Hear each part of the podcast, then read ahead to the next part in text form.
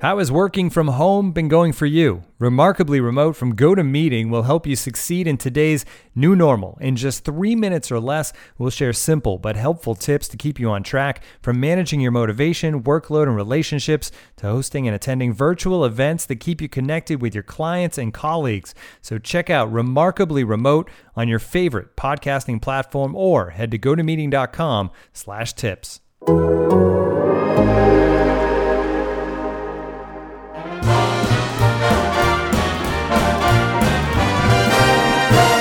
Let's have a ball at Faneuil Hall. We love the old town team. Take the green line to the Citgo sign. We love the old town team. Now we're here, we all will cheer. We love the old town team. Our chowders mean we like our beans, but we love the old town team. Welcome into another edition of the Old Town Podcast. This is our Red Sox pod at The Athletic. I'm Tim McMaster along with Lars Anderson.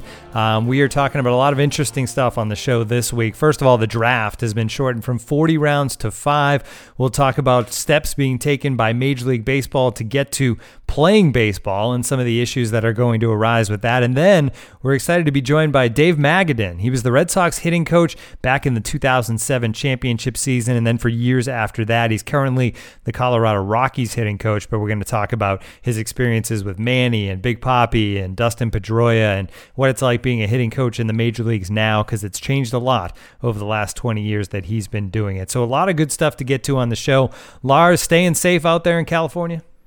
I am sweating right now. It's like summertime already. I don't know what to do. Well, it's still winter in New York, which is probably good because it's keeping everybody a little more indoors. So, uh, so at least we have that going on. But um, glad you're staying safe. Let's get into uh, baseball first of all and the draft because this was kind of. Uh, a jaw dropper for me. I've covered the draft for years when I was at MLB, uh, hosted draft coverage as well, and and just love the Major League Baseball draft probably more than most people, uh, considering a lot of these players obviously you don't hear from for for years after they're drafted.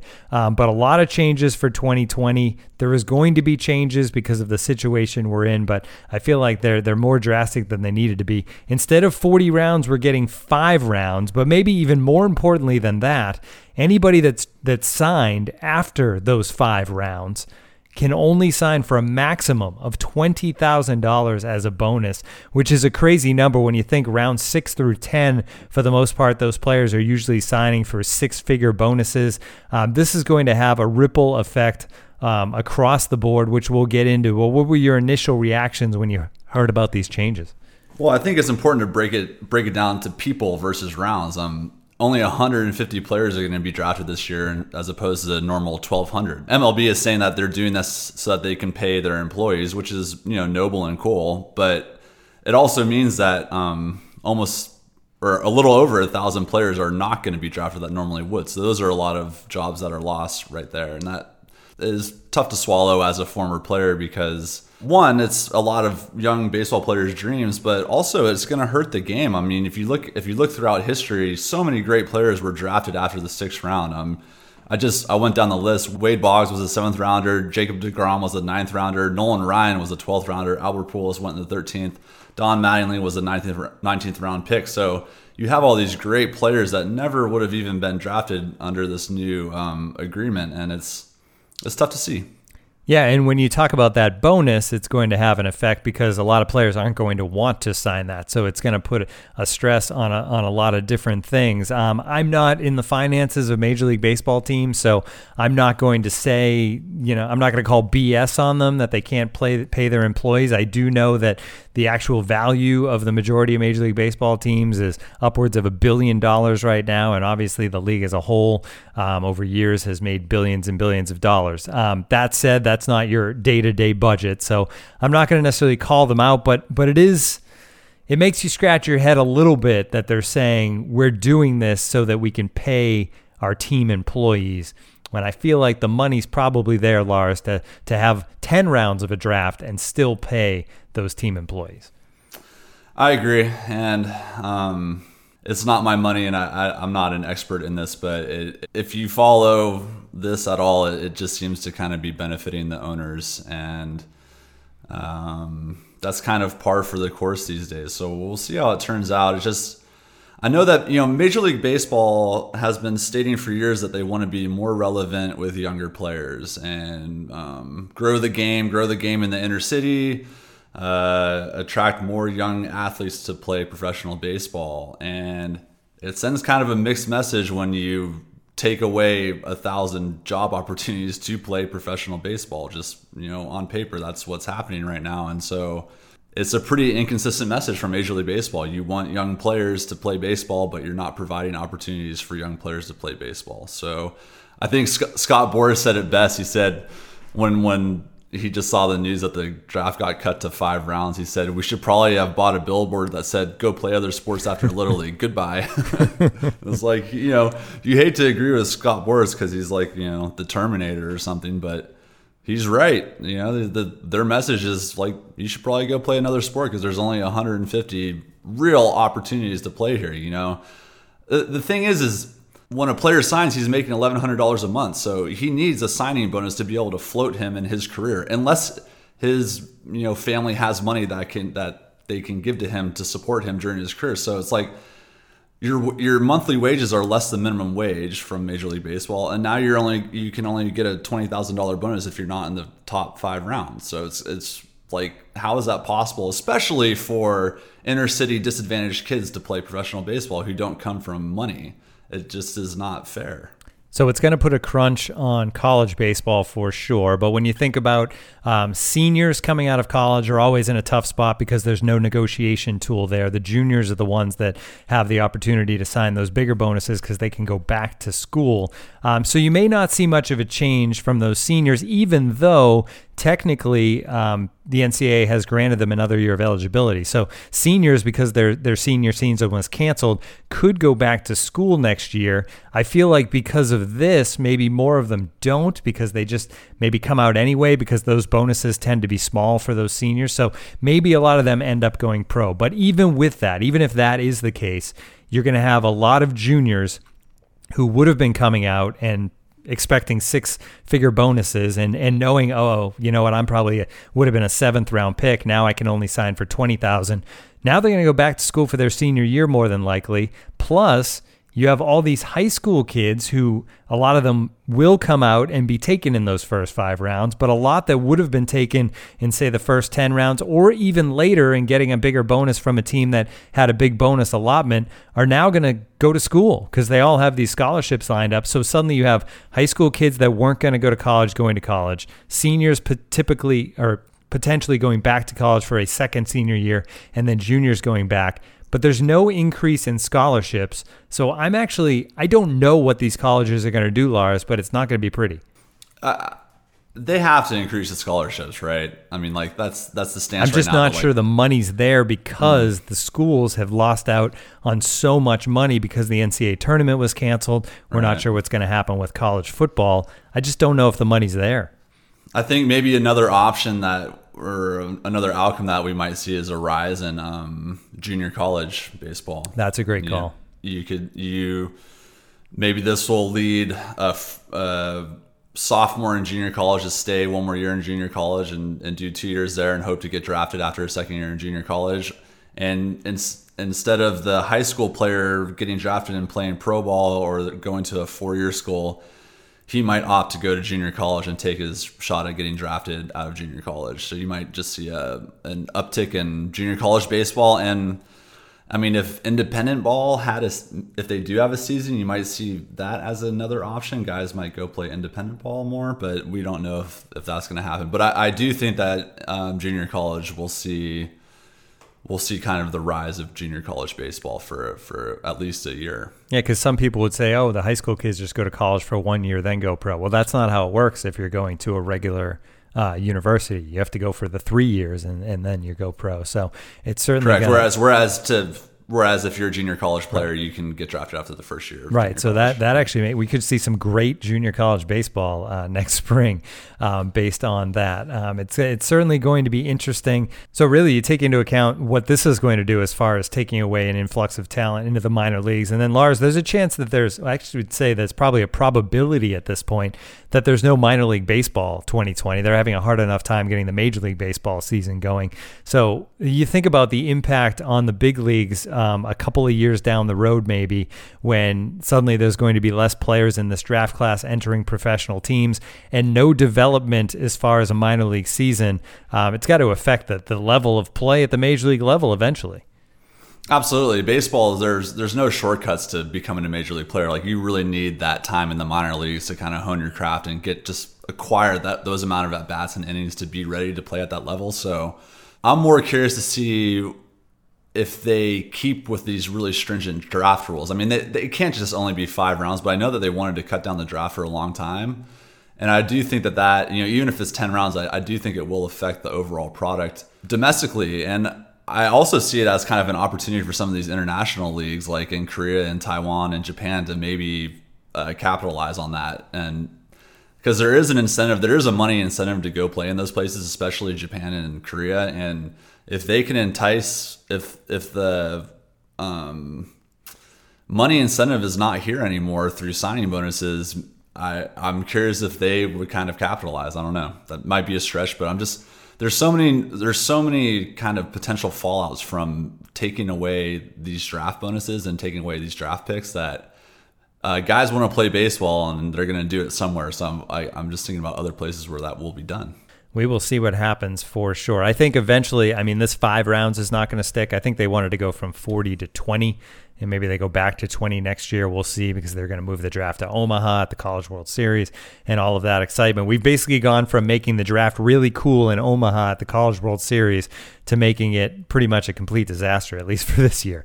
We'll see if it changes back. And of course, and like I said, it's coming from someone who really likes the Major League Baseball draft. All right, I mentioned the minor leagues probably not having a season. It's going to be a struggle at the big league level as well. And as we record this, actually on Monday, um, a lot is is happening, and a um, proposal is expected to come to the owners today uh, from Major League Baseball, and then that could quickly move on to the union as early as Tuesday. So, as we record this, we'll tell you what the latest is, but some of this information could be dated by the time you're listening to this podcast, even because it's moving quickly. But the proposal, are 78 or 82 games. I know most people were hoping for 100, but hey, we'll take baseball in any form.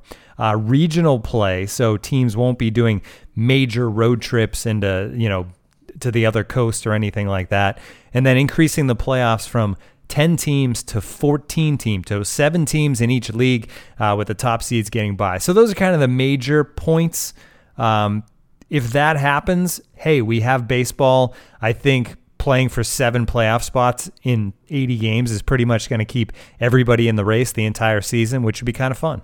Yeah, I agree. Um, I think that proposal makes a lot of sense, especially the kind of geographical um, relativism where that's going to work across leagues too. So like AL East teams will only play AL East teams and NL East teams. So everyone will kind of stay in one place as to kind of limit any potential um, infection or spread and just kind of keep it more quarantined in that sense. Which is really Which, rough, by the way, when you think about that. For the Red Sox perspective, you get the Yankees, you get the Rays, um, you get a better Blue Jays team, and then you get the Nationals, the Braves. That well, they wouldn't be the Braves probably. They would probably avoid that. But but the Mets, the Nationals. I mean, it's two good divisions. It's a, a tough road to hoe if you're trying to get one of those wild card spots. Anyway, go ahead. Yeah, absolutely. That's a good point. But um, I think um, I think it that that feels good, and I do love that idea of a lot of teams being um, in contention for the playoffs. That was that was something when they added the wild card team that initially I didn't like that, but uh, now that having been a, a, a, thing where there's an extra wild card team and kind of the playing game, that has really made the last month or two of the season more interesting from a fan's perspective. It's a little unfair to the teams, but I, I do like that. So I think, you know, if we can do this, it will be a, a, um, a potentially fun year of baseball. But that's a big if right now because they're they're going through these kind of uh, labor disputes about um, players taking a pay cut, and which they already kind of have agreed to. So we'll we'll see how that goes. What do you think is going to happen? Yeah, that's the bad part here. Is that the ugly side of this is that the players and Major League Baseball agreed to a deal back in March that would basically um, they they advanced the players 170 million dollars to be spread around amongst the players to get them through uh, basically April and May. And then the idea was, as part of that, that if baseball did return they would get a prorated salary for the amount of games that are played. If baseball didn't return, they would get to keep the $170 million.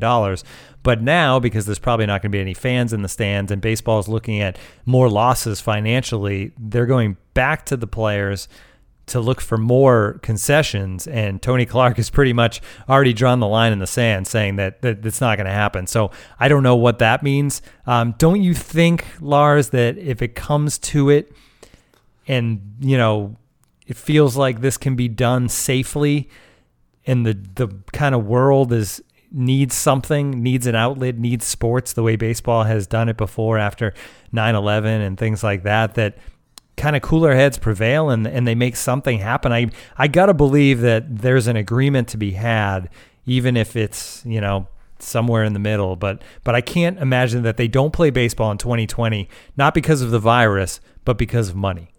If they, that can't happen, that will like kill baseball. Yep. I mean, it, unemployment being what it is in this country and what what the world is going through right now and the amount of deaths and suffering if baseball can be played and is not played because billionaire owners and millionaire players can't come to an agreement about, money that is going to be um, as bad a look as baseball has ever had um, you know it's going to be like the 94 95 strike uh, all over again, and that uh, they that can't happen. It would be just such a tragedy for that to happen. I think I think they need to come to an agreement. I mean, some uh, an option for me would be just to kind of defer the payments to the players. You know, uh, honor the standing agreement and just say, okay, we'll pay you a portion of your salaries this year, and then once we get back on our feet, we'll pay you through like 2021, 2022. That seems like a reasonable uh, compromise because that that way the players would be made whole and that would open up cash flow for the owners. But no baseball because of a labor dispute would be um, just tragic. Yeah, I agree. Well, lots of news coming. It's coming quickly. And I think by the end of this week, we'll know a lot more about a potential plan to get back to baseball. Of course, a lot can still go wrong and throw it off track, but at least having a plan in place would go a long way. Lars, did you know that 75% of us are walking around everyday life chronically dehydrated? I didn't. I'm putting my coffee down right now. Yeah, coffee a problem too. That's something a lot of people want to kick. We're suffering needlessly from frequent headaches, energy slumps, poor focus. Doesn't have to be that way though. You can use Hydrant. Hydrant creates flavored electrolyte packets you mix directly into your water to make hydrating your body easy and delicious. Each rapid hydration mix has the essential four electrolytes your body needs. That's sodium, potassium, magnesium, and zinc. They help you hydrate quickly and stay hydrated all day long. And Hydrant is backed by research. The formula was developed by Oxford scientists to provide perfectly balanced, efficient hydration. There's no synthetic colors or artificial sweeteners. The formula is vegan and you can choose between three different flavors or a variety pack. Hydrant starts at a buck a packet for a 30-day supply. You can even save more with a monthly subscription. And for 25% off your first order, go to drinkhydrant.com, enter the promo athletic at checkout. That's drinkhydrant.com and enter the promo code athletic for 25% off your first order. drinkhydrant.com, enter that promo athletic. As we mentioned off the top, Dave Magadan joining the show. Uh, he was the Red Sox hitting coach for a championship back in 2007 and then some years after that as well. Um, a long playing career, originally drafted by the Mets, and then a long coaching career after that as a hitting instructor, um, starting with the Padres, uh, then with the Red Sox, then the Diamondbacks, currently with the Colorado Rockies. So a lot to get to with Dave, just on hitting right now in major leagues and, and then looking back on those Red Sox years as well in that 2017. But Dave, thanks for joining the show. It's great to be with you guys. All right, I'll start here. Um, we and this is how we kind of start all these interviews during this pandemic. Um, what are you doing to stay safe and busy? And are you able to work a little bit at least via Zoom or via whatever conference type thing it is to to work with players during this stretch? When the uh, suspension happened from uh, spring training, I immediately flew down to Florida be, to uh, be with my family.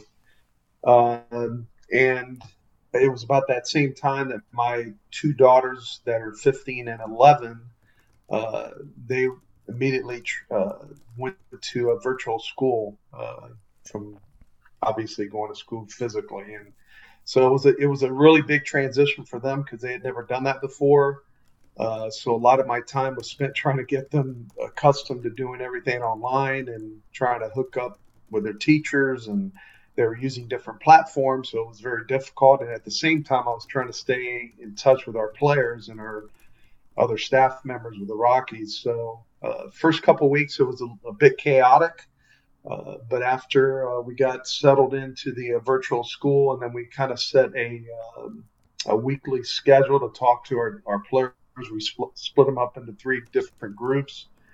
And uh, every week we have a different theme. Uh, first couple weeks had to do with more baseball stuff internally with the Rockies, and then after that, we've tried to make it a little more fun, where there's some competition, some trivia, some uh, questions that are asked the players, and and so we, we're trying to keep it fresh so they don't get bored with it. Yeah, definitely. I can imagine it just as a former player, just getting getting going and then having it all come to an abrupt halt like that must be so jarring and strange. But even as a, as a player for you, you've you've experienced uh, work stoppages before, um, and including the 94, 95 strike. And it's kind of ironic because this this current coronavirus thing has kind of led to a potential uh, labor dispute between the union and um, the owners. And I'm just I'm kind of curious about your take on it. And are you are you concerned about them them trying to get the the wages sorted out? And what are your feelings about that? Just having had experience in that realm. Well, uh, you know, going back to the strike in in uh, in '94, uh, you know, it was it was a little it was a little similar. Uh, you know, that, that strike was in mid-August, so we had already played most most of the season. and led to uh, the postseason being canceled and uh, a lot of fighting between the owners and the players, and you know, it affected the following year, 95, where it was a shortened season. Uh, spring training was very short that next season. Uh, I was one of the guys that had to go to Homestead and do like a free agent spring training, and and we little by little each guy got signed out of that camp that was a free agent. So it, it was a very strange time. Uh, uh, what happened this spring was a little similar, just that, especially since we were towards the end of the spring, where guys were already kind of ramped up, ready to go. We only had like you know maybe a week and a half to go to the to the season started, and and they were ready. And uh, then it came to an abrupt end. Uh, as far as the labor stuff, I'm not really. I know there's there's uh, there's some talks going on right now for for a framework for starting up in, in mid June and then hopefully playing the season starting in July. I know there's issues with the pay for the players. Uh, ownership wants to uh, wants them to make concessions since there's probably not going to be fans for all for part if not all the uh, the regular season. So uh, I'm not privy to a lot of the the inside stuff going on with that but I know it's going to be a big issue. And uh, from what I understand Tony Clark is pretty firm in his in his stance uh, that you know they've already made some concessions with with salary and, and they're not planning on making any others so it could lead lead to some uh, uh, some stuff that I'm sure the, the public doesn't want to hear about. They just want to see baseball, and yeah, it could be frustrating for the fans. So we'll see what happens. And I think everybody wants baseball. They just want safe baseball, as safe as we can make it, and that's on both sides. And everybody obviously needs to be negotiated in these situations. So we'll see how it all plays out. Um, so you know, you first started as a hitting coach, Dave, back in 2003 with the Padres. Um, the game has changed a lot over these last two decades. Um, talk about how that role has kind of changed that you're in from 2003 to to what you do now with the Rockies when I was with San Diego, uh, we didn't have any advanced scouting, so uh, a lot of that stuff I did on my own. I literally would get a, a, a DVD drive with video of the pitchers that we're going to face uh, in the next series, relief pitchers and starters. I would physically write up a report on that pitcher, and that's what I would give to the players. Uh, and to go from that to what we're in now, where we have a complete team, an analytical team and we have two advanced scouts that travel and, and see the teams that we're going to play, write up reports for me. I, I look at video also to look at the pitchers just to familiarize myself with them, but a lot of that stuff, a lot of that work that I did my first four years as a hitting coach in San Diego is now a lot of that is, is delegated amongst you know, probably 15 to 20 people. So in that in that respect, hmm. it's taken a lot of the the legwork and preparing for the teams. Uh, I still, like I said, I still have to look at a lot of video, uh, so I know what I'm talking about when I lead the, the advanced meetings with the players. Uh, but it, it, frees me up to be able to do a lot of the stuff one on one with the players, either with their swing or their their approach or whatever that the case may be. It, it allows me to, to dive into that a little bit more and not be bogged down by a lot of the uh, you know the the clerical stuff that I had to do my first you know four or five years as a hitting coach.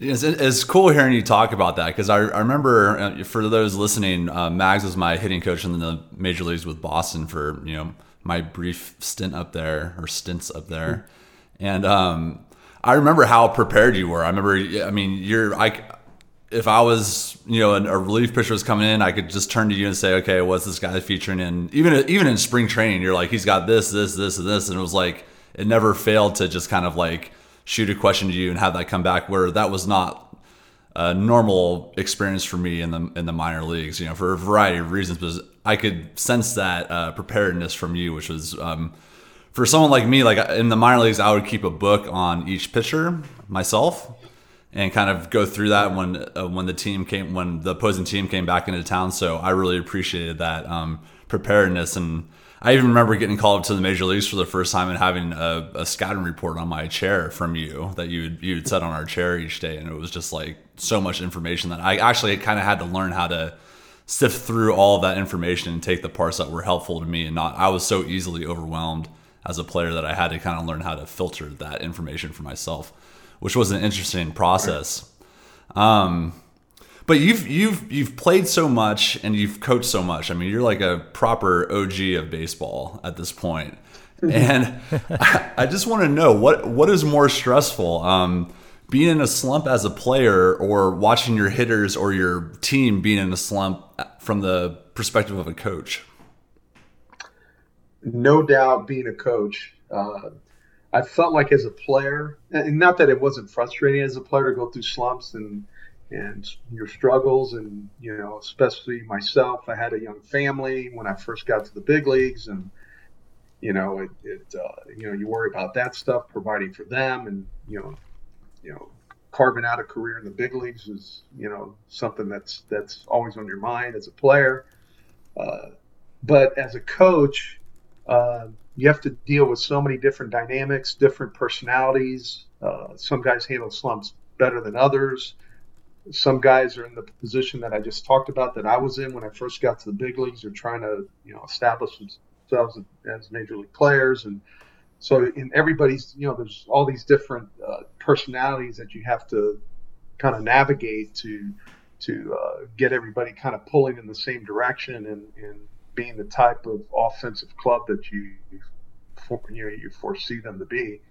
Uh, and, and, to me, that's the biggest thing with a major league hitting coach is, you know, yeah, you're dealing with the mechanics of guys' swings and trying to make them bet- better individually and make them the best that they can be, but you also have to get them to buy into your philosophy, uh, whether it's patience, whether it's you know being very very aggressive, whether and, and it changes really for every for every pitcher that you're going to face. So your your goal when, when you're having these advanced scouting meetings is getting everybody pulling in the same direction so you can attack the pitcher or the team as a unit rather than just nine individual at bats that everybody's kind of on a, on a different page.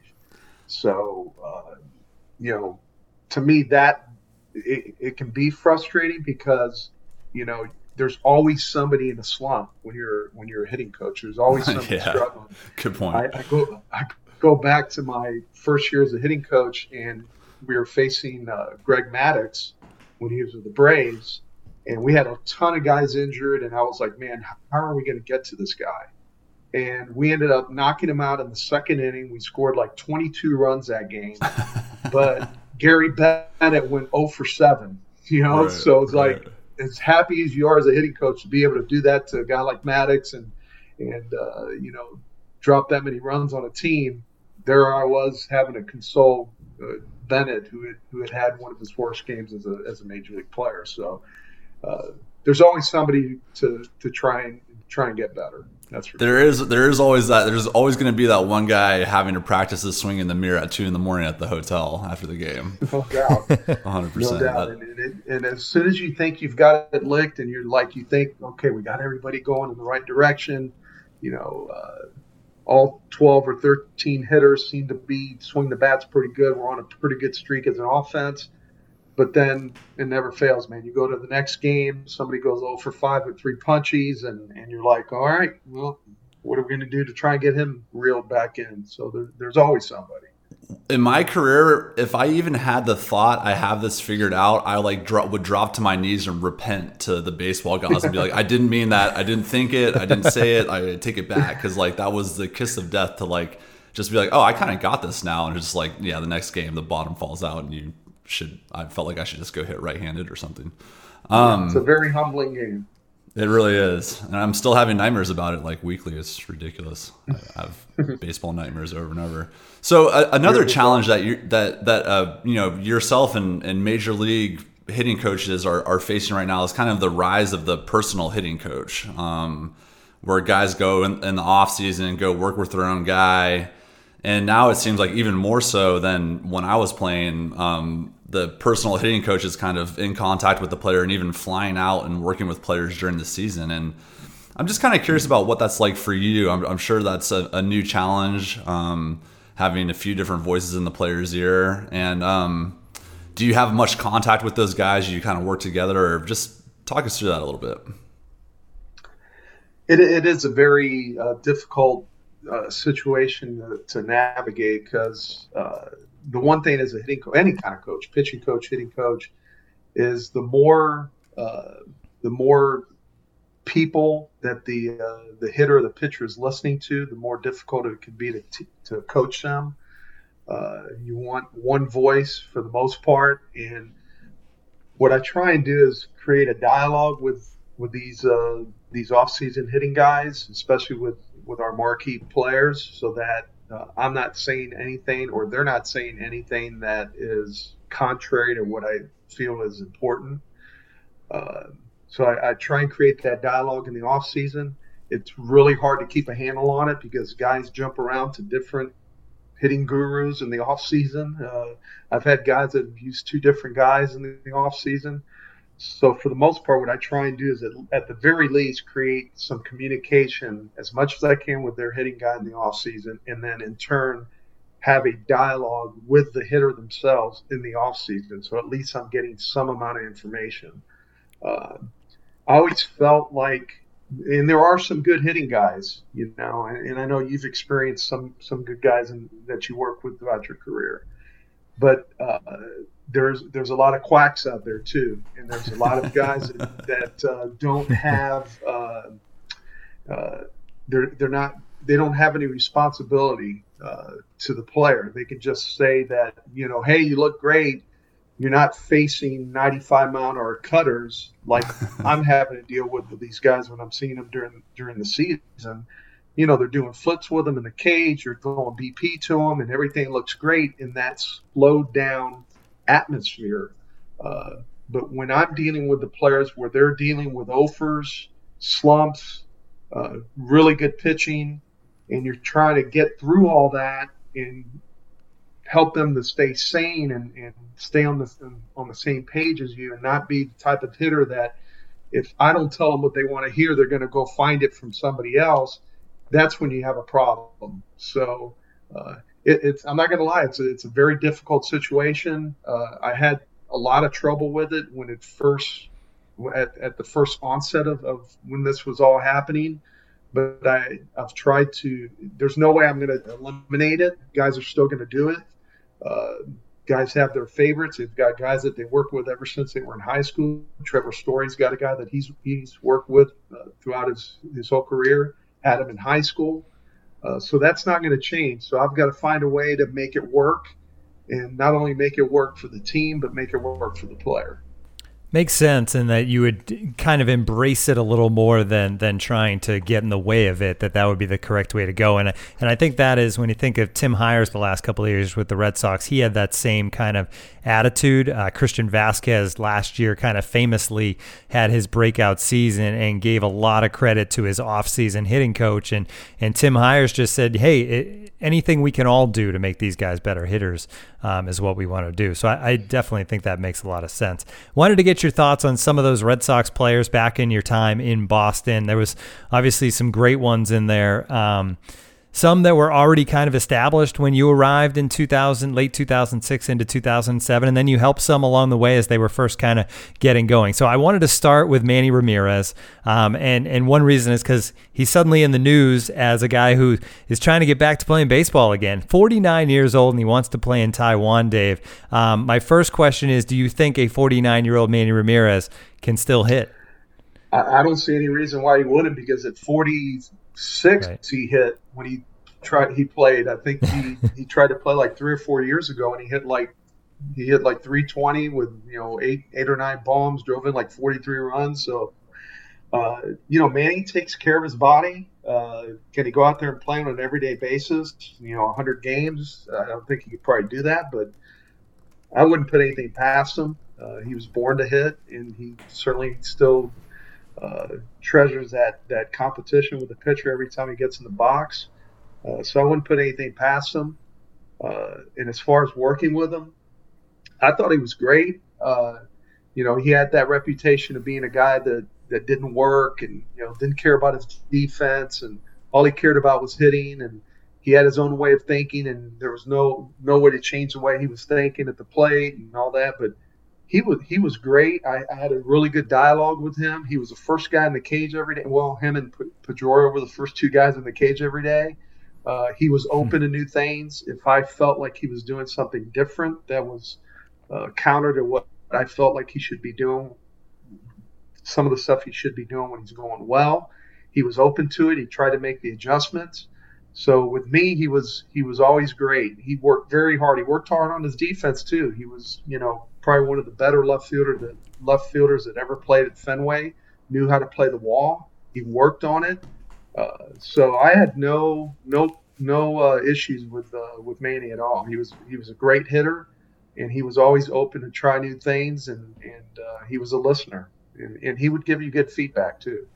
There was obviously the the Manny being Manny thing that, that went with him, and he carried that throughout his career, and the goofiness, and and a lot of people would always say, you know, he's a hitting savant, and it's just a natural thing. But Lars has talked about that on this podcast as well. That nobody worked harder than that guy, um, and and I feel like he it probably still doesn't get credit. And, obviously, the the failed drug test didn't help him either late in his career. But this guy um, do you think that's fair to say that he didn't get enough credit for the hard worker that he was in the cage? I don't think he did. I don't think he, he got the credit he deserved because, uh, you know, as a hitting coach, it's always great to have a player that, sure, they're talented and they're they're good and they have you know, God given ability, uh, but it's those hitters that know themselves and know why they're good hitters.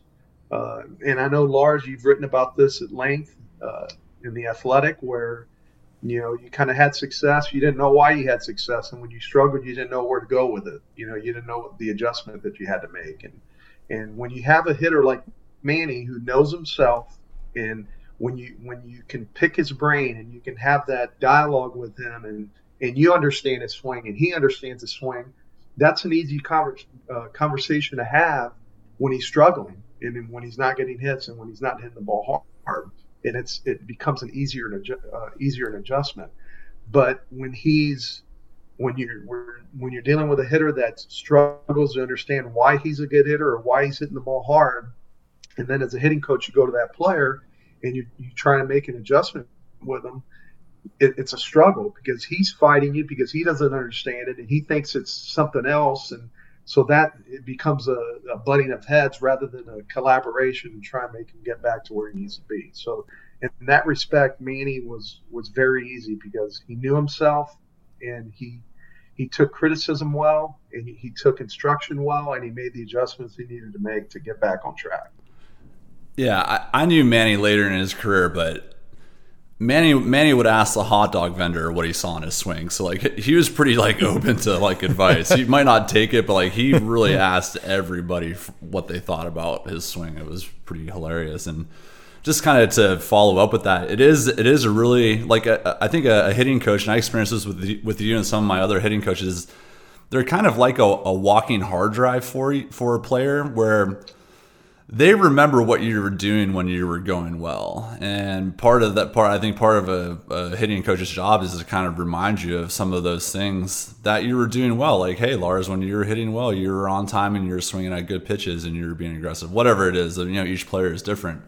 But um, and and also sometimes those things that you did that you were successful with in years past, they don't work any longer. I remember um, Jacoby Ellsbury coming off that year where he almost won the MVP, and the next year I remember him working so hard that it was always trying to go back to what he did last year, and just it didn't really seem to work. And maybe you could talk a little bit more about that with him specifically, because I, I have a distinct memory of him going into that spring and trying so hard to do what he did in 2011, and it just wasn't really happening. It just it's it's a tough balance to kind of know when to when to let go of, of past success.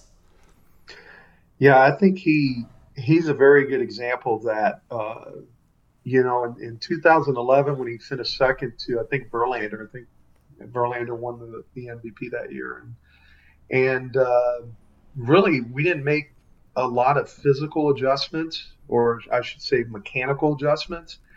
I just if and if you remember Jacoby when he came up through the minor leagues and really when he when he first got to the big leagues, he was he was in that mode where it was more he wanted to see the ball first and make sure it was a strike, and then kind of decide that he's going to swing. And you know, Lars, as a hitter, that's it's very difficult to hit that way. You have to, in your mind, assume you're going to swing at every single pitch, and then your eyes tell you not to swing. Right. And when you do that, you're on time for every pitch. You get ready. Uh, you're, you're never late and he had a habit of, of kind of hitting the other way. He wanted to make sure it was a strike first and then decide to swing. And he was very late hitting balls in the other team's dugout, a lot of shank balls over, you know, late down the left field line.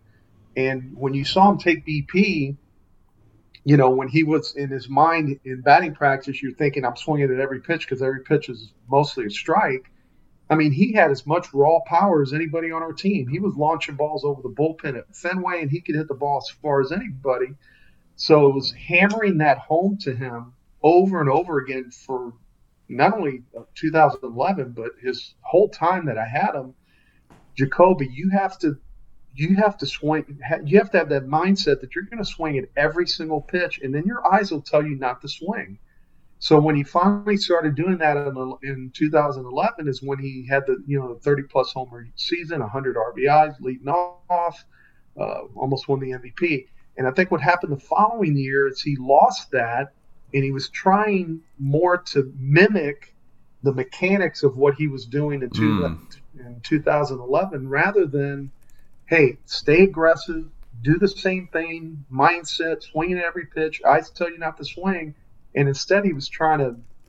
He was even asking me, "Hey, do you know what I did in the on deck circle to get ready?" And like he was literally trying to mimic every movement that he was trying to do from 2011, and it it, it got in his mind. He was over analyzing stuff, and and I mean, he still had an okay year and ended up signing a great deal to go with the Yankees. But to me, he's never been the same hitter that he was. Yeah, I, I remember just being what kind of being a fly on the wall and watching that whole process, and it was it was kind of fascinating, but also if I was if I was closer with him, I, I might have said like, "Hey, man, like I think you're asking the wrong questions right now. I think I think you need to let some of that go and like get more in what's happening right now." You know, um, right. a guy who didn't seem to have a problem with that was was David Ortiz, and um, having him and Manny I, I, I, had the pleasure of playing with David. I, I've, I only played with Manny much later in his career, not when he was with Boston. And did those guys share more similarities or differences in their their approach at the plate and their thought process? I'm I'm curious about that because they're obviously so prolific, hitting back to back in that lineup, and I just would kind of love to hear if they if they had more overlap and more differences to get to their respective like wildly successful careers? That's a good question. Uh, I think David, uh, they were similar in the fact that they were very patient. They knew the strike zone. Uh, they knew how to attack pitchers. They knew what they were looking for. They knew themselves. Uh, I think Manny probably knew his swing a little bit better than David did. Uh, David was uh, a lot of God-given ability, a lot of hard. He did, you know, he obviously worked very hard, and you know he was a DH, so he had time to go in there and do nothing but hit and you know, could go in the cage during the game, and uh, you know, he didn't really have to worry about defense that much. But I think the biggest difference between the two is that David David was uh, very emotional. Uh, he was uh, not that not that Manny didn't have passion, but Manny was very, you know, four for four or zero oh for four. He'd come back in the dugout, put his helmet in the, in the rack, and he always had the attitude like it was just a matter of time. Uh, you know, whether I'm 0 for 20 or, or 15 for, for 30, uh, he was very even keel. David was very emotional. He, you know, if he, if he was going through a bad period, you could see it. He, he, he reacted. He threw his helmet. He would argue with umpires. Manny didn't really argue with umpires very, very much. Uh, didn't make David a bad person. He just had a different personality, and, and he was he was more reactive to what was going on on the field. Uh, and Manny was was a little more uh, even keel. So when those guys were, or when you came to Boston, those guys were kind of already established um, postseason heroes and all of that stuff. They had been on that 04 team, but there was some other players that were keys to that 07 team that you kind of helped earlier in their career. You mentioned Dustin Pedroia, and and he's obviously got that that mentality of a guy who was the first one to the ballpark and all of that. Um, but talk about when he was first, because 07 was, you know, his first time up there full time with the Red Sox. Um, how was he early on as far as confidence and all of that stuff? Because I, if I remember correctly, he started that year dreadfully, right? And a lot of people were calling that he should be sent back down, and Terry Francona stuck with him. Yeah, uh, Dustin, I think, got off to like his first 60 bats. He was hitting like a buck 60, buck 70. Uh, Alex Cora, Alex Cora at the time was swinging the bat pretty good, really good defender. Uh, a lot of people were calling for Alex to be our second baseman, and, and you know all of us on the staff knew that that as as good a player as Alex was, we were going to be better if doesn't we can get Dustin on track. And it was only a it was a small snapshot of the season, uh, but obviously a young player you want them to get off to a good start. He didn't. He was putting a lot of pressure on himself. He never he never lacked confidence. He he never was like he never came in the cage and was like, man, I forgot how to hit. He had that attitude like it's just a matter of time. It's just a matter of time. And with him, it was it was always uh, sure you work mechanically with him, do some things differently, whether it was a stride or you know keeping his head still, whatever it was. Uh, but with him, it was always keeping him pumped up, always you know Dustin, you're the best second baseman in the game, man. You, you know, it's just a matter of time. It's just a matter of time. And he would agree with you. It wasn't like he was thinking, oh, he wasn't, but he, he, he, you could just see him get pumped up when you were saying stuff like that to him. So a lot of the work with Dustin was done mental, you know, the mental approach and, and, you know, keeping him pumped up and, and agreeing with him saying that it's going to be a laser show and he's going to hit line drives all over the place and you know, he's he was going to win a Gold Glove and a batting title and this and that, and and uh, you know, and, and, in between all that stuff, yeah, you work with the mechanics and, and try to keep them on track, but uh, I think for the most part, it was it was a lot of uh, uh, you know, you're talking a lot of crap to each other and, and kept them pumped up. Yeah, you had to kind of be like the hype man, Flavor Flav for for PD, huh? Absolutely. Um, another, another guy that's you know a lot of unique characters here is, is Kevin, Kevin Youkilis and how much how much did you work with Uke and his mechanics? How did you even talk to him about his mechanics? Because his setup was so strange. But you know, usually when guys get to the same place, it, to the part where they're swinging at the pitch, things kind of line up. But did he work on mechanics much? What what were some of his keys? Yeah, I mean, he did. He you know, he, he kind of morphed into what you probably saw later on. Uh, when I first got there, his setup was not quite as extreme as it, as it ended up being. His hands weren't so high. He wasn't pointing the bat as much to the pitcher. You know, he held his hands high, but he still had them closer to the launch launch point.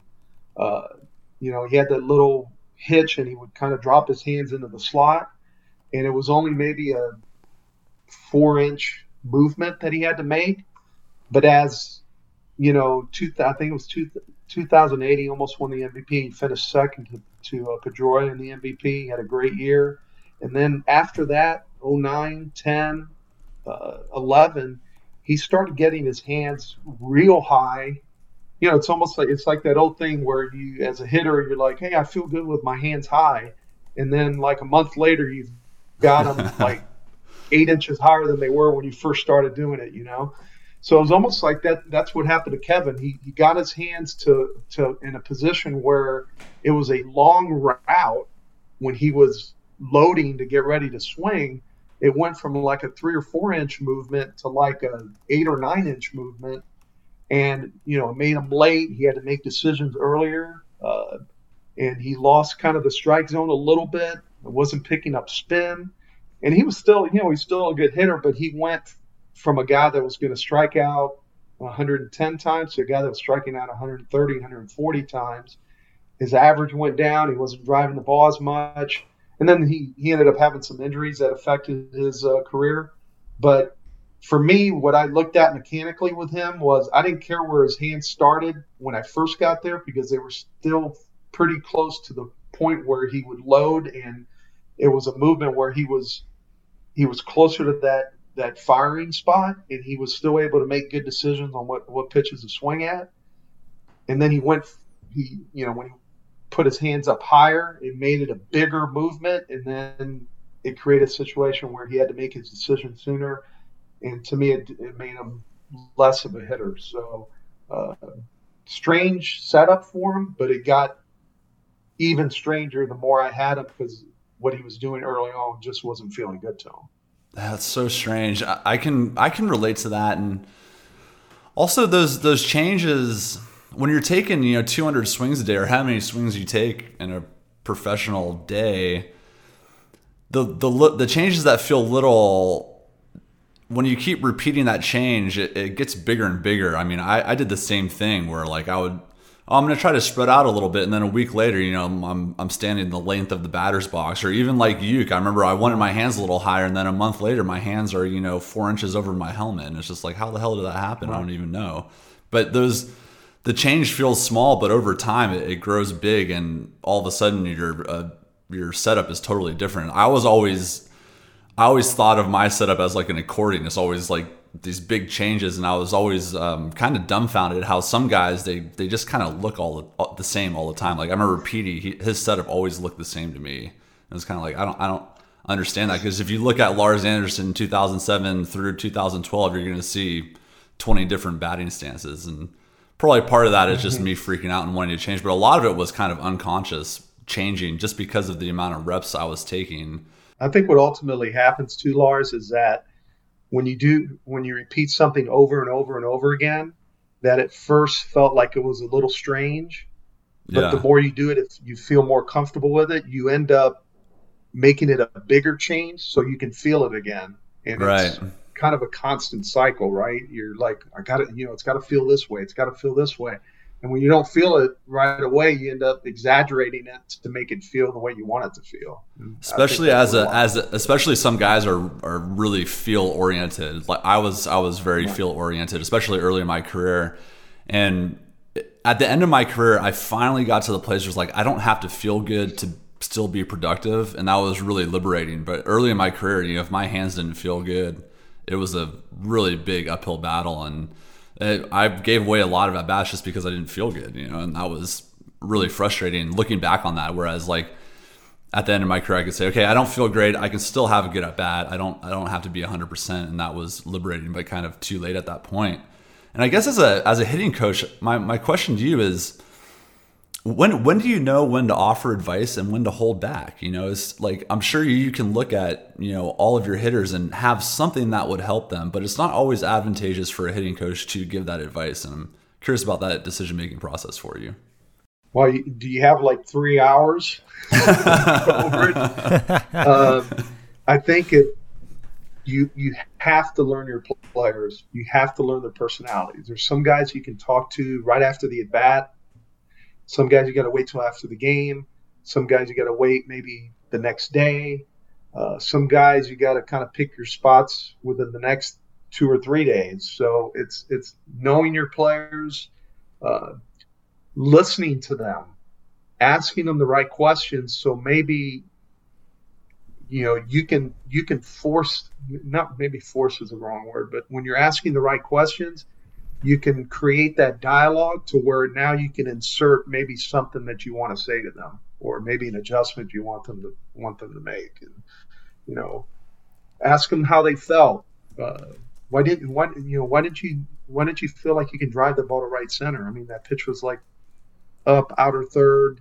You know why'd you you know why'd you feel like you pounded that ball on the, on the, on the ground at the pull side and you know how'd your hands feel? Whatever the questions are that are going to lead them uh, to the area that you want to discuss. And some guys you almost have to make it their idea. You, you have to you know you have to kind of uh, bait them into like, and, you know, I have players like that now where you have to kind of you have to make it be their idea. It's it's you got to lead them there, let them start the uh, or create the dialogue in that area, and then you kind of add your two cents while you're both talking about that stuff. Other guys, you can go right away and say, "Hey, your hands are." Uh, you know, a lot lower than they were, you know, a week ago. Let me show you the video. You can do a comparison thing, and right away they can make an adjustment. Other guys are, are different. So, it, I guess to answer your question, everybody's different. You know, during the course of a season, I can have between 20 and 25 different players, uh, and it, it's my job to learn them and understand what makes them tick, not only between the ears, but mechanically, what makes them good hitters. So then now when they stray from that, whether it's mentally or physically, I have a, a basis to go by and I can now have an intelligent conversation with them. One last question for you, Dave, and it's about Lars. Uh, he came up obviously with the Red Sox as a pretty good, pretty big heralded uh, prospect. Um, struggled with the Red Sox in his time there before moving on a little bit at the big league level, but he's given me permission to ask about him. Um, did, how tough was it on you as a hitting coach to see a guy like Lars come up and and battle kind of the demons that he had to in the box as a hitter um, in his time with the Red Sox? Tough question. Uh, well, you, you know, I, I'm, I guess my if you had to pigeonhole me into philosophy as a hitting coach, you know, swinging at strikes, patient, uh, ready to do damage in the area, the part of the plate that they're, they're uh, looking in. Uh, and Lars had those things, man. He he could drive the ball. His most of his power is probably left center, uh, but he had a good approach. He swung at strikes. He knew the strike zone, so he was in that mold of the Boston Red Sox player that we're all trying to develop and get to the big leagues and contribute at the big league level. But right away, uh, maybe not right away, but as I grew to know Lars and and know his personality and all that, he was he was a big thinker uh, he he was very analytical.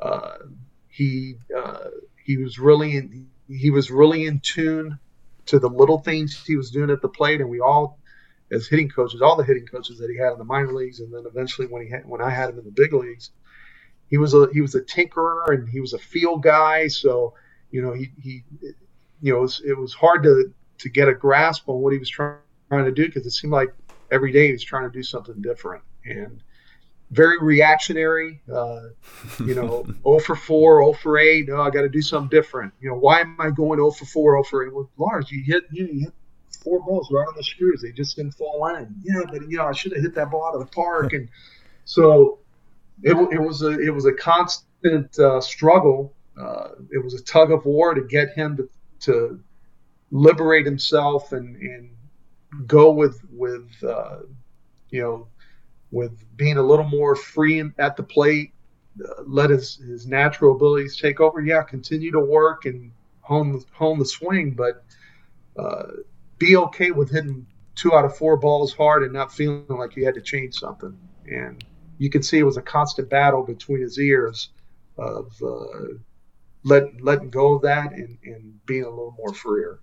Yeah, that's that is so. That's I can picture myself in those times. Um, uh, going through all those things, and he's dead on. And the, probably the frustrating thing was I was I was really uh, really fragile with advice, and any sort of advice would kind of like set me down this rabbit hole. So I, I imagine it was tough for Mags and a lot of my hitting coaches to to watch some of this and know that they had to be really careful with what they said to me to not make the situation worse. It it probably would have um, you know I just I wish I would have you know hindsight is what it is, but I kind of got to some of those places later in my career, but like I said, by that time it was a little bit too late. I wish I would have had that when I was 20 years old, but um, it's a tough game, man. And it is, it is tough to be. I definitely overthought things and, like you said, tinkered and stuff. And it's a, it's a great baseball's great for learning those things about yourself. And um, it's cool to kind of kind of hear that, you know, you know, 13, 10 years later. No, I was just going to say, and, and that's why as a hitting coach, you can never feel like you, you know everything because you learn something from every player that you've ever had. And and you know the guys that I had in San Diego for four years and then Boston for six and Texas and Arizona. And I've learned from every one of those guys. And, and just when you think you've had every single type of player personality mechanically between the ears whatever whatever the case may be you're gonna you're gonna end up with somebody that that it's going to teach you something new about yourself and, and about the game of baseball and, and make it'll it'll make you look differently at the game. And that's what it's all about. Yeah fascinating stuff. The art of hitting in general is just it's it's you know a lot of people say it it's the hardest thing to do in sports hitting a round ball with a round bat. Um, but great insight from you dave. Thanks for coming on the podcast. We really appreciate it. Uh, hope you stay safe and hopefully the the rockies and all the major league baseball get going here in a couple months you and me both. You guys stay safe and, and great visiting with you. That's going to do it for this edition of the Old Town Podcast. You can save 40% off a subscription to The Athletic. Go to theathletic.com slash green monster for that. We want to thank the Beantown Swing Orchestra for the music at the beginning and end of the show as well. We'll be back again next Monday with a new episode. Until then, thanks for tuning in.